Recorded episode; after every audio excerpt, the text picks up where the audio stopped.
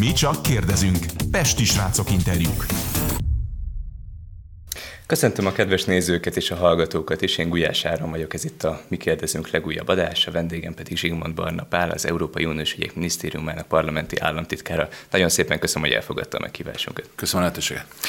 Államtitkár nagyon sok témáról szeretnék beszélni, de elsősorban, amivel a nyugati média és a legtöbbet foglalkozott az előző heti uniós csúcs találkozó, valamikor ugyanis az Európai Tanács úgy döntött, hogy megkezdi a csatlakozási tárgyalásokat Ukrajnával, illetve Moldovával, és a nyugati sajtóban rengeteget foglalkoztak azzal, hogy Orbán Viktor miniszterelnök mit, mit is tárgyalt, kivel is tárgyalt ott a, az uniós csúcson, ugye végül is nem vétózta meg azt az uniós közös döntést, hogy megkezdjék a csatlakozási tárgyalásokat, hanem kiment a terembe, és így ellenszavazat nélkül jóvá hagyták ezt a lépést. A kérdésem az, hogy mi lett volna akkor, hogy esetleg a magyar miniszterelnök mégis megvétózza ezt a, ezt a javaslatot, tehát akkor milyen reakciók jöttek volna esetleg a többi tagállamtól?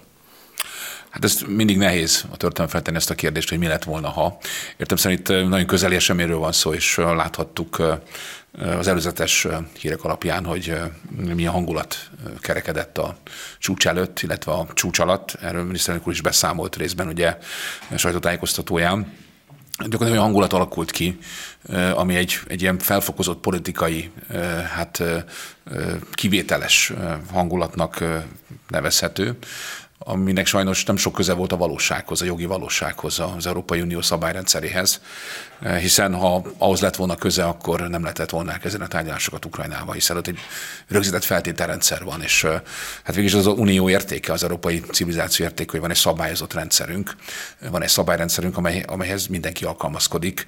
Nemzetközi jog esetében az országok, az unió esetében a tagországok alkalmazkodnak ehhez a rendszerhez, és ettől működik az unió, és egy kiszámítható rendszert kreál ezáltal az a szerződéses rendszer, ugye, amelyik az alapját képezi a közösségnek.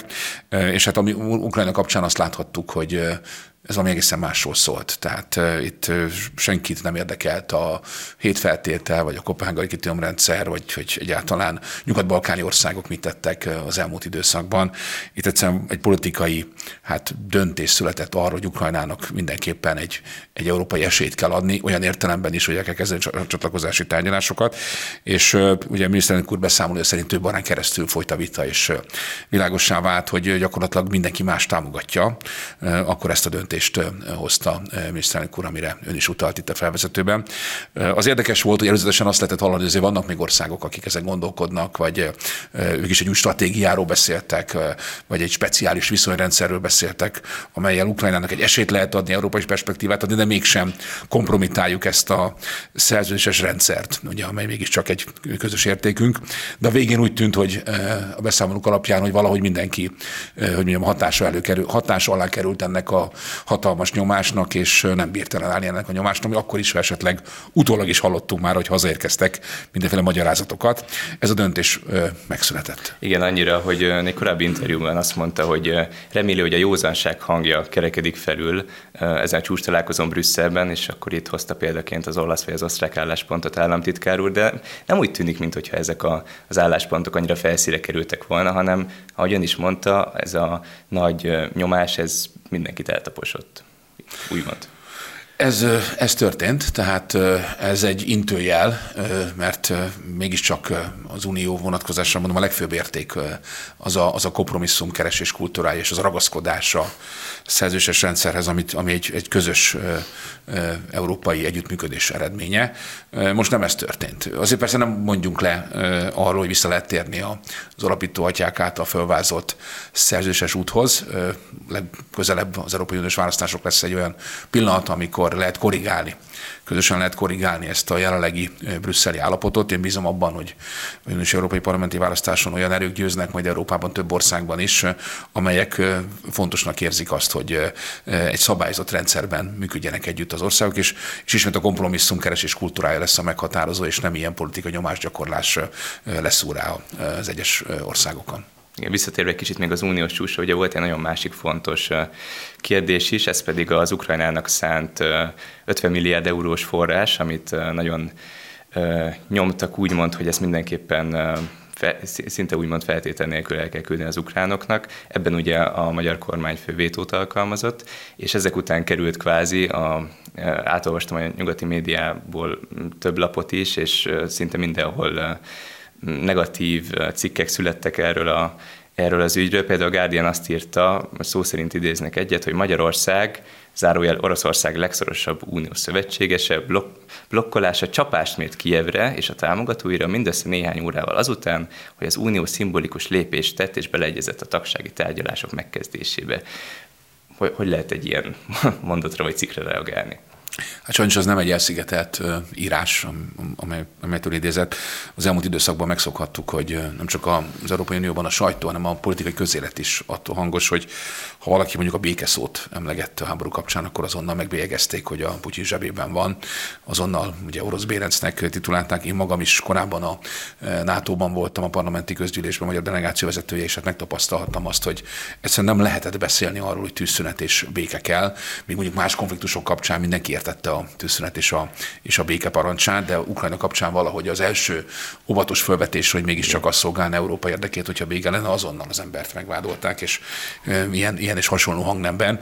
És sajnos az európai sajtóban nagyon sok ilyen írást lehet olvasni. Azért vannak józanabb hangok, tehát vannak józanabb hangok, de megnézzük megint a, az egész mondjam, pénzügyi részét, jogi részét, szabályozási részét, akkor egyértelmű, hogy ugye a költségvetést elfogadták három éve, arról volt szó, hogy ez nem kerül módosításra, és mégis három év után a 7 éves költségvetést módosítani akarják egyes országok.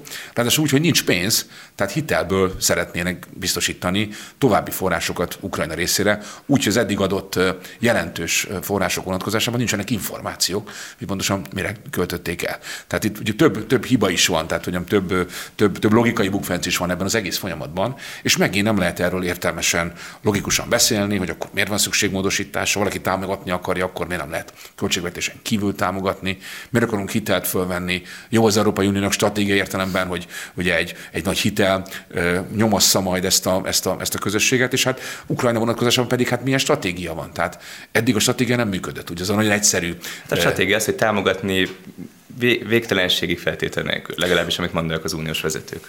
Igen, igen de, de az eredeti elképzelés az mégis csak volt egy stratégia, vagy nevezzük annak, az arról szólt, hogy az ukránokat kell feltétlenül támogatni pénzzel és fegyverrel, mert ha lesz pénz és fegyver, akkor az ukránok ugye győznek a csatatéren, a szankciók meggyengítik Oroszországot, Putyin elveszíti a, a hatalmát, és Ukrajna győz gyakorlatilag nagyon gyorsan a csatatéren. Mit látunk? A csatatéren ugye úgy tűnik, hogy Ukrajna röviden belül nem fog győzni, Oroszország erősebb, mint valaha, a szankciók nem gyengítették meg, és Putyin erősebb, mint eh, valahol nagyobb a támogatottság, ami korábban volt. Tehát az a stratégia, amire ők építettek, az nem működik. Ezért mondjuk mi azt, hogy, hogy emberek ne öntsünk oda további pénzeszközöket, mert amit, amit korábban kitaláltatok, mi korábban is mondtuk, hogy ez nem, ez nem fog működni, de az most, most bizonyosságot nyert, hogy nem működik. Ezért üljünk le és találjuk ki azt, hogy mi, a, mi az európai stratégia, az uniós stratégiája ezzel a térséggel, Ukrajna vonatkozásában. Hogy képzeljük el a viszonyunkat Oroszországgal? Oroszország mindig is itt lesz, és remélhetőleg lesz valami Magyarország és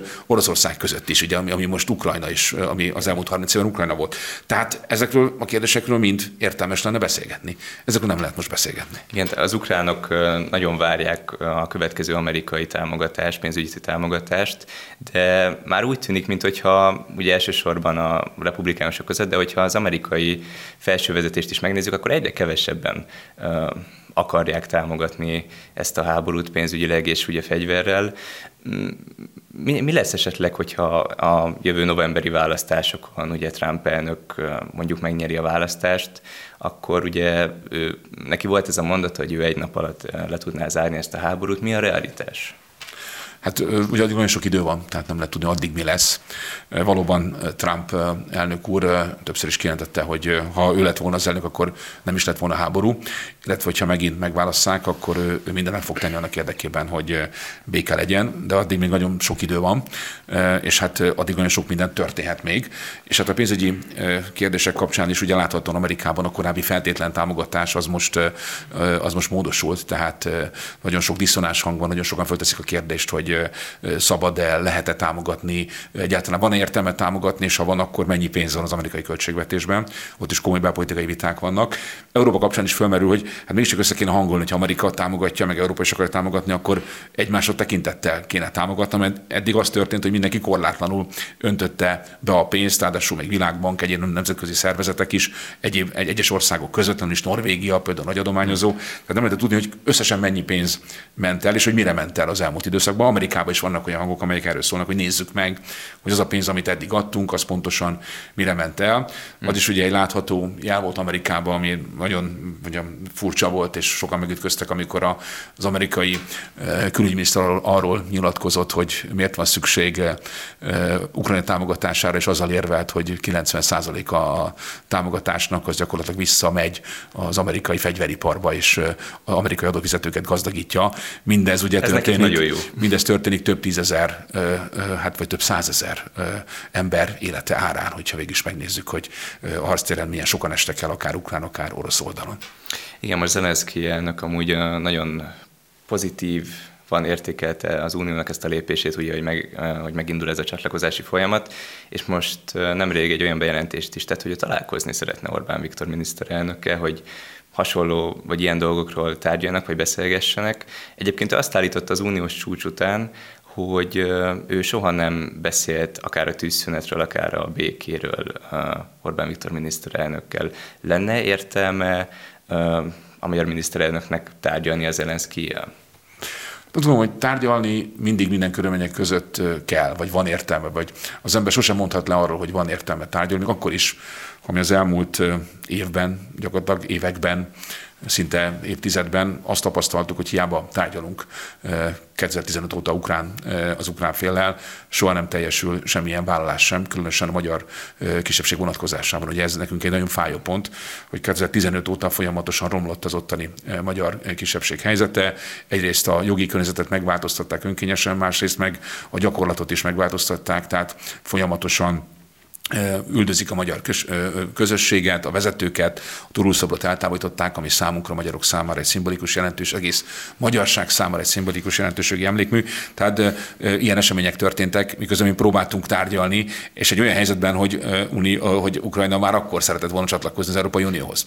Mi azt mondtuk, hogy támogatjuk az uniós perspektíváját Ukrajnának, és a történelmünk legnagyobb humanitárius akcióját is bonyolítottuk, bonyolítjuk az ukrán menekültek megsegítésére.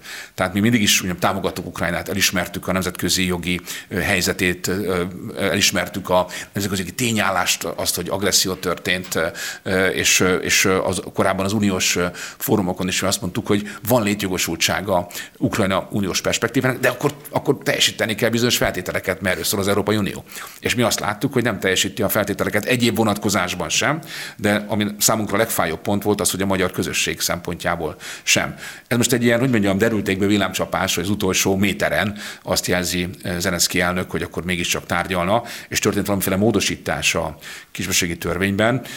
Induljunk ki abból, hogy ez egy őszinte és, eh, és valós fordulás, hogy egyszer csak úgy eh, megvilágosodott az ukrán fél, és belátta azt, hogy módosítani kell a jogszabályt. Mi azt is mondjuk egyébként, hogy nem kell föltalálni a spanyol viaszt, vissza kell térni az a gyakorlathoz, ami 2015-ig működött azelőtt gyakorlatilag 20-25 éven keresztül, és egy viszonylagosan jó rendszer volt, tehát ugye voltak sérelmeink, nem pontosan az történt, amit 1991-92-ben ígértek, de mégiscsak egy jó rendszer volt, élhető rendszer volt. Ottani magyarok úgy érezték, hogy, hogy végül is tudnak magyarul tanulni, tudják használják, használni az anyanyelvüket, tehát volt egy kisebbségvédelmi rendszer. Úgyhogy a tárgyalásra visszatérve, én azt gondolom, mindig minden körülmények között van értem a tárgyalásnak, de az ukrán félnek kéne most gesztusokat gyakorolni, például a magyar közösség vonatkozásában. Igen, mert hát azért, tehát az ukrán felett úgymond semmi nem akadályozza abban, hogy a 2015-ös állapotokat visszaállítsa, tehát meg lenne ez a, a, erre a lehetőség akár Zelenszky elnöknek is. Ezt a, ez ugye az ukrán felsővezetésnek a dolga, hogy eldöntse, hogy hogy, hogy ebben mit fog lépni. A másik érdekes dolog, hogy ugye nem sokára megint lesz csúcs találkozó, ha minden igaz, akkor februárban, ha jól olvastam, és akkor megint tárgyalni fognak akár a költségvetés módosításáról, akár az Ukrajnának nyújtandó forrásokról.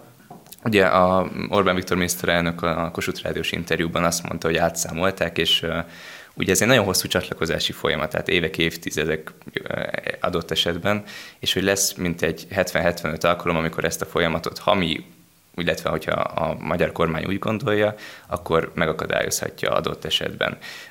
Hogyha megint hasonló narratíva kerül szóba majd februárban, akkor meg, megakadályozhatja esetleg a magyar miniszterelnök az Ukrajnának nyújtandó forrásokat megint, vagy esetleg más, nem tudom, lehet, más lehet a lépés. Hát a források vonatkozásában nagyon határozott a magyar álláspont.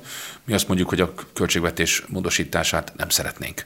Tehát ha Ukrajna támogatása egy prioritás az európai országok részéről, akkor azt oldják meg a e, költségvetésen kívül, és költségvetésen kívül ezt, azt a kérdést meg lehet oldani, de a költségvetést azt semmiképpen ne módosítsuk. Mi ezt mondjuk.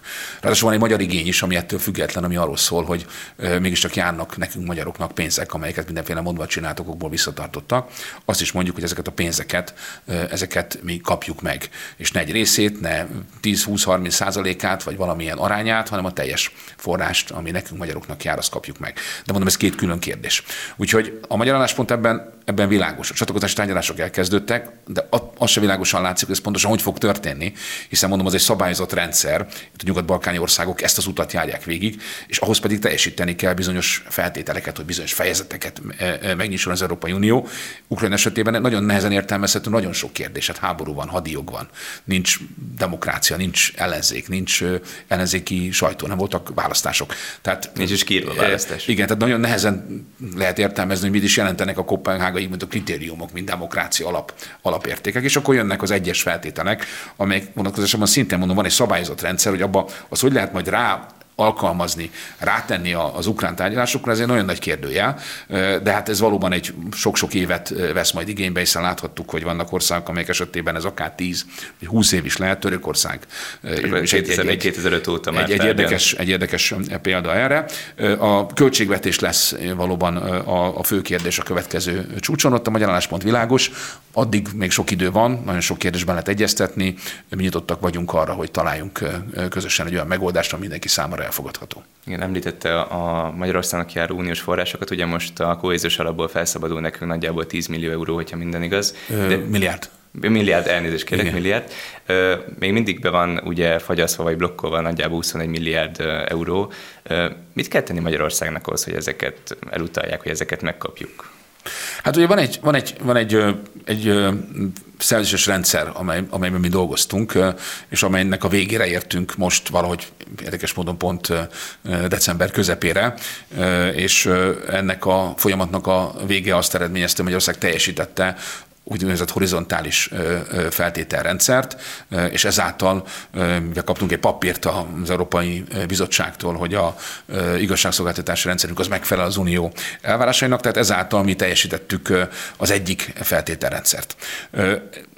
Mondhatjuk, hogy itt ez többé-kevésbé egy átlátható feltételrendszer volt, bár érdekes módon a menet, az, e- a menet közben többször módosult azért, és mindig új és új részletkérdések merültek fel, amely, amely vonatkozásában mi azt mondtuk, hogy mi a párbeszédnek vagyunk a hívei, és az egységnek vagyunk a hívei, ezért bár nem feltétlenül értünk egyet ezekkel a kérdésekkel, de igyekszünk teljesíteni, és megtaláltuk azokat a megoldásokat, amelyek számunkra is elfogadhatóak, és a bizottság számára is elfogadhatóak.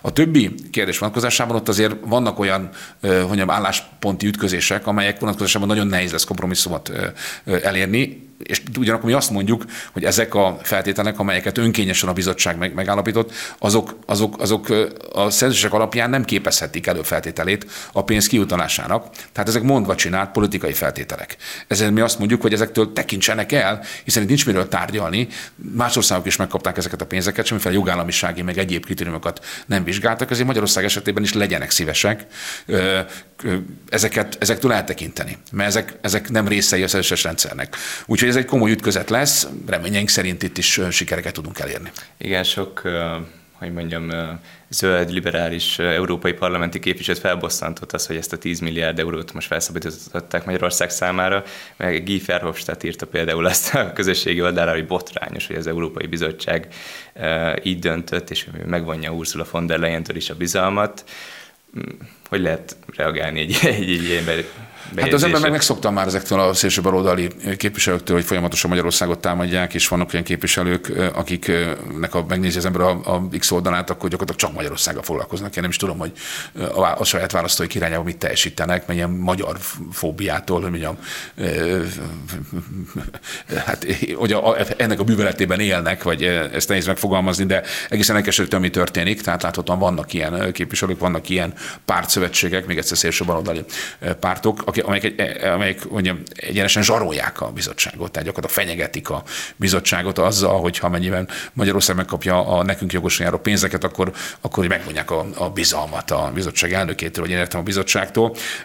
Ez, ez az európai politikai játszma része, ez és mondjuk azt, hogy a választások után remélhetőleg ezek a képviselők nem lesznek tagjai az új Európai Parlamentnek, és ilyen eseményekre nem kerülhet sor. Addig viszont mi ragaszkodunk a mi jogi álláspontunkhoz, és azt mondjuk, hogy ez egy politikai ütközet, és legyenek szívesek a politikai ütközetet, azt a politikai csaták, hogy mondja, a mezeire vinni, ahol lehet vitatkozni ideológiai kérdések, kérdésekről, de ezeknek jogi értelemben semmi közük a Magyarországnak járó pénzekhez. Tehát akkor ezek inkább csak ügyes fenyegetések, ilyen kommunikációs fogások, hogy Hát ezek, ezek, ezek, ezek politikai támadások, ahogy ezt megszokhattuk a magyar jobboldali nemzeti szuverenitás alapján álló kormányzat ellen. Korábban ilyen tárgyalások voltak Lengyelország ellen is, most varázs pálca, hogy mondjam, birtokában azt lehetett látni, hogy egyszer csak ilyen varázsütésre megszűntek a Lengyelország elleni támadások, ahogy Lengyelországban egy baloldali kormány került hatalomra, és hirtelen arról beszélgetnek, hogy ezek a források járnak Lengyelországnak, és Lengyelország úgy tűnik meg is kapja a neki járó forrásokat, mert hogy egy baloldali kormány került a korábbi nemzeti jobboldali kormány helyett hatalomra. Igen, arról most ne is beszélünk, hogy Lengyelországban mi történik az ottani közmédiával, ez egy külön adás lehetne. Elég, elég furcsa helyzet, igen. Igen, amitől viszont még nagyon félnek az ilyen Verhofstadt féle szintű képviselők az, hogy például 24 júliusától Magyarország fogja betölteni az Unió tanácsának soros elnökségét, ugye ez közvetlenül a júniusi EP választások után. Milyen érdemi változások következhetnek be, hogy ugye Magyarország veszi át ezt a soros elnökséget? Igen, volt már arra például, Magyarország volt az Európai Unió tanácsának a soros elnöke 2011-ben, és akkor egy, akkor egy nagyon jó elnökséget adtunk, ugye mindenki elismerően nyilatkozott a, a magyar elnökségről. Ugye ez, a, ez az elnökség, ez, ez nem azt jelenti, hogy ez a magyar érdekeket lehet képviselni, vagy kell képviselni, amikor az ember elnökként hát végül is végigüli ezeket az üléseket, vagy irányítja az Európai Unió működését, hanem ilyen pártatlan, hát megbízottként kell örködni az Unió egysége fölött. Értem szerint be lehet csatornázni számunkra fontos ügyeket, de gyakorlatilag az Unió egészének a stabilitására kell vigyázni, és kiegyensúlyozottan kell a tagországok között hát lavírozni. Nagyon sok rendezvényel készülünk, meg, meg meghatároztuk azokat a prioritásokat, amelyek számunkra fontosak. Ugye eleve az elnökség az úgy történik, hogy másfél éves turnusokban három ország adja az elnökséget hat hónapos váltásokkal. Ugye mi Spanyolországgal, Belgiummal adjuk hármasban, trióban ezt az elnökséget. Elkészült egy, egy közös elnökségi program, ez kellene általános ahhoz, hogy nagyon sok mindent belemagyarázható, de például a demográfia bekerült, ami számunkra egy fontos kérdés. Tehát azt reméljük, hogy a mi elnökségünk alatt sikerül rá irányítani a figyelmet számunkra fontos kérdésekre. Például a migráció vonatkozásában régóta hangoztatjuk azt, hogy a külső határok védelme az egy nagyon fontos kérdés, ezt most már sokan elismerik, de ez nem elég. Ez az kell, hogy a kérelmeket a határokon kívül bíráljuk el, akkor tud működni ez a rendszer. Ha beengedjük az embereket, akkor ettől fogva nagyon nehéz lesz kiutasítani azokat, akik nem felelnek meg a feltételeknek. Vagy a, a demográfia kapcsán ugye azt mondjuk, hogy nagyon fontos fontos az, hogy építsenek be az országok családvédelmi intézkedéseket, gyermekvállalás támogató intézkedéseket. A versenyképesség például számunkra egy fontos prioritás, ez a spanyol és a belga elnökség számára is prioritás nevezetesen az azt jelenti, hogy hozunk olyan intézkedéseket iparban, a társadalomban is, tehát ezt szélesen értelmezzük, amelyek azt eredményezik, hogy Európa visszanyerheti versenyképességét, azt a versenyképességét, amelyet elveszített a Covid járvány következtében, vagy az elhibázott szankciók következtében.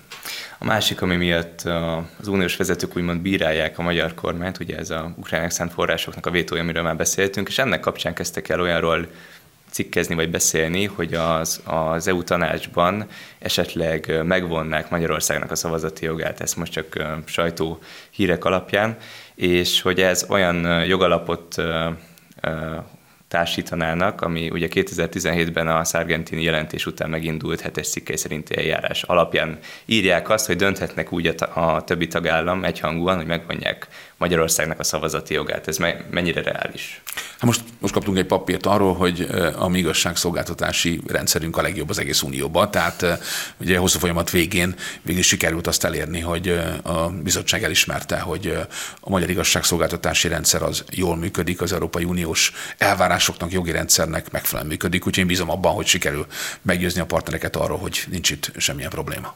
Utolsó témaként még ugye 24. június 9-én EP választások, utána meg talán egy még fontosabb, ugye november 5-én az Egyesült Államokban is választások lesznek, vagy hasonlóan fontos, és egy, bár nem hoztál államtitkár úr a Jós Gömbje, de én azért kíváncsi lennék arra, hogy, hogy mi a véleménye arról, hogyha esetleg marad a jelenlegi unióban, jelenlegi felállás, akkor mi fog történni Európában, illetve hogyha változik, esetleg más lesz az EP-nek az összetétele, akkor mi fog történni, és esetleg ugyanez az Egyesült Államokban, hogyha mondjuk marad a Biden adminisztráció, vagy esetleg Trump kerül Amerikába hatalomra, akkor mi fog történni?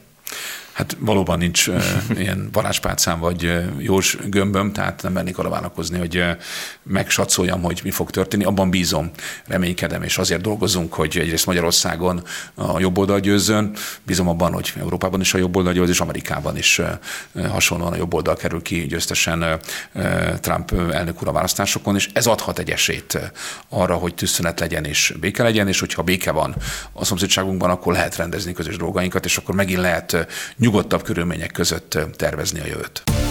Válogatás a pestisrácok.hu legfrissebb műsoraiból. Kell még valamit mondanom, Ildikó? Sok szeretettel köszöntök mindenkit, ez itt a PSTV Küzdőtér című műsora. Küzdeni kell, küzdeni muszáj, küzdeni érdemes. És végre egy picit a zenefele fogunk kanyarodni, Vörös Gábor a vendégem. Hát tényleg csak címszavakba. Ossian, Fahrenheit, Omen, Piramis. Így van. Hát igen, nem is tudom, hogy melyikkel kezdjem, mondjuk időrendben az Oceánnal érdemes kezdeni. Hát igen, az, az 89-94-ig volt, utána jött a Fahrenheit, az 94-től. Gyakorlatilag most is van Fahrenheit, de hát most csak így hébe-hóba játszunk, úgyhogy legutóbb októberben volt egy bulink az akváriumban, és hát ekközben persze azért voltak más dolgok is, ott az Omen zenekar az elég sokáig tartott, az 14 éves pályafutás volt, és közben a piramisba is játszottam, úgyhogy kicsit nehéz is volt itt az egyeztetés, úgyhogy aztán ez így már nem, nem ment tovább. Mi elég régóta ismerjük egymást, nagyon jó így a, a vérvonal is gitáros szempontból, hiszen az unokaöcséd is Attila egy remek gitáros, de egy történetet még soha nem mondtam el neked. 2009-ben, amikor az utolsó nagy bunyomat szerveztem Salgótarjánba, ez egy decemberi hónap volt, akkor már nyáron lejárkáltam a vezetőséghez, te akkor csatlakoztál a Piramishoz, és a P-mobillal adtatok ott egy koncertet, és talán azok az első olyan bulik között, nem, nem biztos, hogy az első, ezt hogy mindjárt megmondod, de talán az első között volt, ahol te voltál a basszáros, és én azt gondolom, ugye ez a küzdőtér műsor azért a küzdelmekről is szól, hogy persze ez egy ragyogó csipkerózsika történet, hogy, hogy bekerülni ilyen nagyon nagy zenészek közé, no de hát azért egy felelősség, egy, egy súly is, egy, egy, akár lehet, hogy voltak benne neked küzdelmeid is. Erről az időszakra egy nagyon picit mesélj, aztán természetesen hogy visszaugrunk a, a kezdetekhez, meg az ossziához is. Hát a, igen, a piramis, ami gyakorlatilag a mostanáig felállás, az 2009 óta van, van, és ez egy, egy ilyen átmenet, ilyen folyamat volt, ahogy ez, ez a felállás kialakult. Először 2005-ben indult Pyramix néven, és aztán ez így a tagcserék jöttek, mentek, és egyszer elhívtuk a Janót, pontosabban megjelent az egyik koncertünkön az Ávodi Janó, és azt felajánlotta, hogy lenne kedve néha föllépni velünk.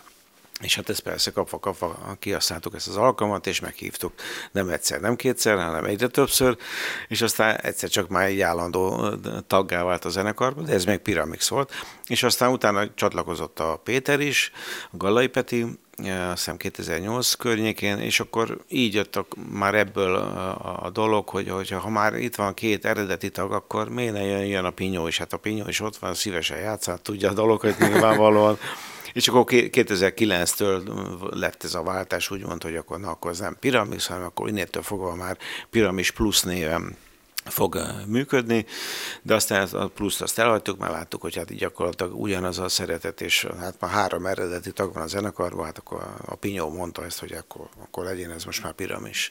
Úgyhogy így innétől fogva akkor működünk, és hát most már ez 15 éve lassan, hogy így, így megy. Én néztem ezt a koncertet, és mondom még egyszer, akkor a városvezetőkkel voltam, és meséltek is róla, hogy a Vörös Gábor, és akkor ő az Osszian is nagyon nagy metágitáros, mert ugye akkor mi volt a téma? Somlajos, miért nincs Somlajos, lesz-e Somlajos, van-e olyan egészségi állapotban Somlajos, uh-huh. stb. stb. Tehát a basszusgitáros poszt, ez egy érdekes Igen. helyzet volt, hogy, hogy ki uh-huh. meg. Küzdöttél te ezzel a somlajos szellemmel? Vagy, vagy ez a piramis plusz, aztán később már piramis, ez, ez, ez, ez így a Janival, a nem csók Janival, ezt így átrúgtátok ezt a korlátot, hogy, hogy révészt, meg, meg somot kellett ugye, hát tovább folytatni az ő posztjukon a munkát, de, ez, de azt gondolom, hogy azért ez jár küzdelemmel is, nem?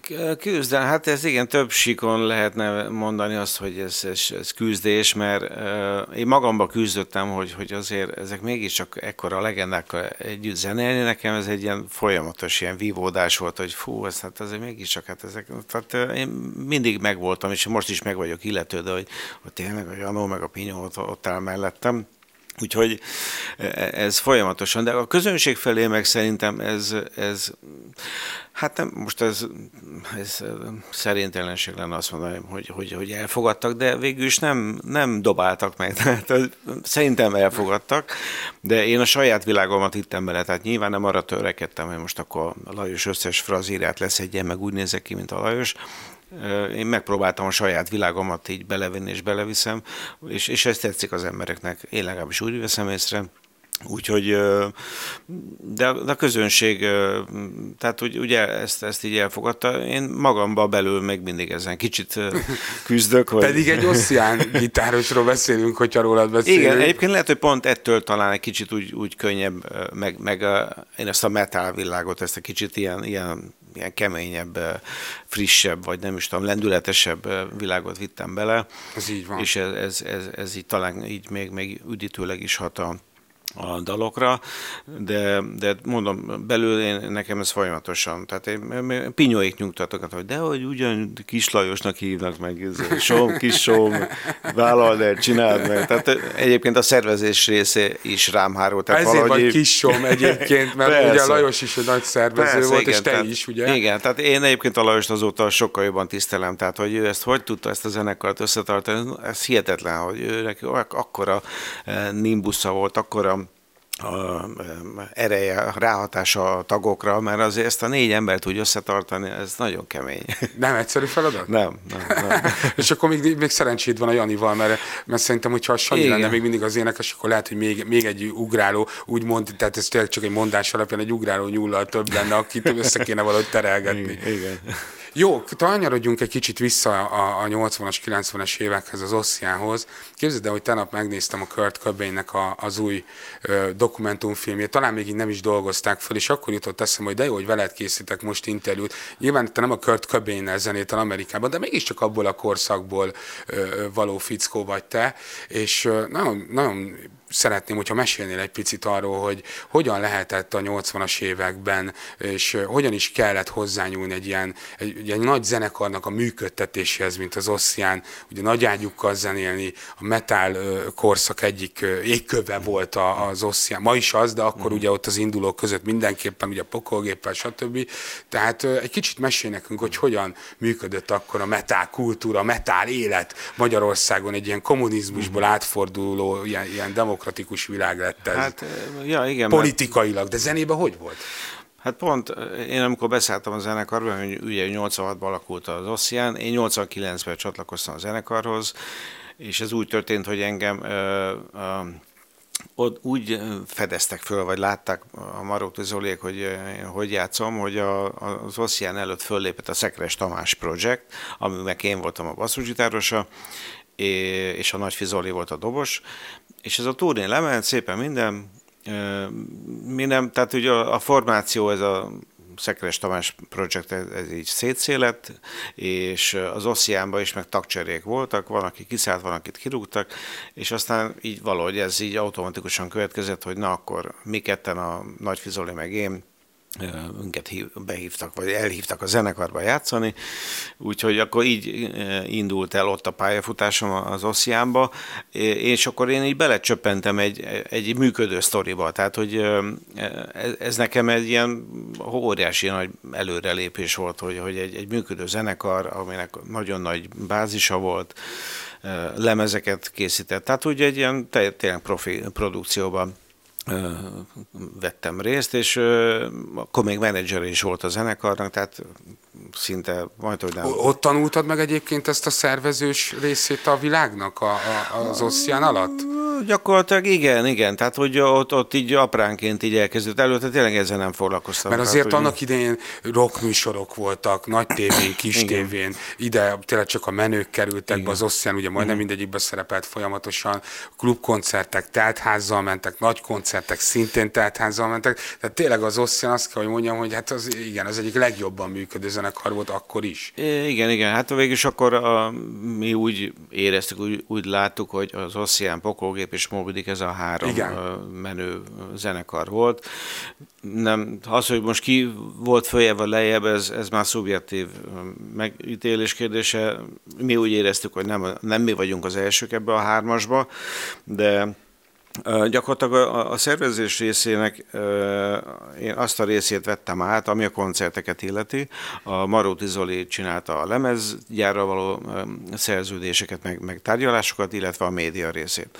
Úgyhogy ez így nagyon jól együtt tudtunk dolgozni, mindent egyeztettünk, tehát akkor még nem volt e-mail, nem volt mobiltelefon, tehát mindent postán és személyes találkozókkal tudtunk megbeszélni, úgyhogy egy már elképzelhetetlen mai szemmel, vagy mai... Mekkora ö, súly volt a vállalatokon a Marótos Zolival az, amikor a Fahrenheit-et a, az Ossian korszak után be kellett röffenteni, egy könnyedebb, egy, egy csajozós rock and roll zenekarról beszélünk, ahol nektek kellett teljesen vinni az egész zenekart a hátatokon, de azt gondolom, hogy mivel ezt ti is találtátok ki, tehát ez, ez ilyen édes teher lehetett, de hát azért úgy egy ilyen nagy zenekarból kipattan se egy egyszerű világ. Igen, igen. Hát gyakorlatilag akkor mi feloszlottunk, úgyhogy azért ez úgy történt, hogy mi kerestünk egy énekest, tehát meg volt a három, három zenész, és akkor kellett egy énekes, aki, aki a hátán vigye a, gyakorlatilag a zenekart és kommunikáljon a közönséggel, de nagyon sokat keresgéltünk, meghallgatunk több embert, és aztán végül is arra jutottunk, hogy hogy hát az Oli is énekelt, amúgy is az Ossziánban, nagyon szerették őt, a, a, a, ahogy énekelt, meg amiket énekelt, és akkor így valahogy ez így ráhárult ez a feladat, hogy Zoli, hát legyél te az énekes, hát amúgy is énekelt, és jó is énekelsz. Úgyhogy így lettünk hárman, és a, a, a a szervezés része az, az nem volt annyira bonyolult, úgymond, tehát a bizalom meg volt az oszján révén, uh-huh. az elvárások is elég nagyok voltak, csak valamiért nem sikerült ezt, az, ezt megugranunk, ezt az elvárást, vagy ennek a teljesítését, és, és akkor egy kicsit így izútyantunk egyet. Tehát, hogy nagyon szépen indult az egész, leszerződtünk a Sony-val, azt hiszem két lemezre talán, kaptunk re- reklámot, minden megvolt, csak egyszerűen valahogy a közönség még, mégis az Ossiánt akart, tehát az, nekik az kellett, nekik nem kellett se Fahrenheit, se a Wellington, uh-huh. és akkor ez egy kicsit így az így meg, meg, meg el, elszomorított minket, hogy, hogy, hogy pedig mi jót szerettünk volna, meg igyekeztünk tényleg maximálisan. Ennek ellenére azért uh, ma is van Fahrenheit, novemberben volt uh, a belváros... Októberben. Október, októberben, bocsánat, igen. volt egy belvárosi buli, ami elég sokan is voltak. Így Sőt, van. nagyon sokan. Igen, tehát igen, azért igen. Úgy, úgy érzem, hogy a kultusza az megmaradt a bandának, tehát igen. azért egy klubot simán igen. megrak. Milyen volt az a buli? Nagyon jól sikerült, úgyhogy most föld vagyunk töltődve ezáltal a buli által, úgyhogy tényleg óriási szeretet volt, és most már nyilván túl azon, hogy akik régen jártak Fárehetre, rengeteg olyan van, aki, aki még nem is élt akkor, vagy nagyon kicsi volt, úgyhogy új, új arcok is voltak szép számmal a koncerten. Egyébként nálatok van ilyen családi visszamenőleg zenei múltú tag a familiában, mert ugye az, tehát lefele tudjuk, ott van Vörös Attila, nagyszerű zenész, akár csak te, de, de fölfele, hogyha tekintgetünk, nem, nem szeretik a magánéletedbe vájkálni, de, de te egy ilyen zenés családból származó arc? Vagy, vagy volt nem, az... nem, de volt azért, a nagynéném az, az zongorázott, és csak aztán neki abba kellett hagynia ö, ezt a zongorázást. Így, így nem. Tehát egy-két szálon, vagy egy-két ilyen rokonsági tag volt, vagy foglalkozott zenéssel, hol komolyabban, hol nem. De mondom, egyébként az Attila meg így ilyen, így ketten vagyunk, akik komolyabban. Az Ómen az milyen korszak volt az életedben? Nagyon-nagyon sokat dolgoztál azzal is, ugye zenéltünk is ott együtt, ott is te voltál az egyik nagy motorszervező lélek a zenekarba. Azt milyen szájízzel, lélek állapotba hagytad abba, mert, mert azért az egy nagyon hosszú idő volt az életedben. Igen, igen, az 14 év volt az életemben.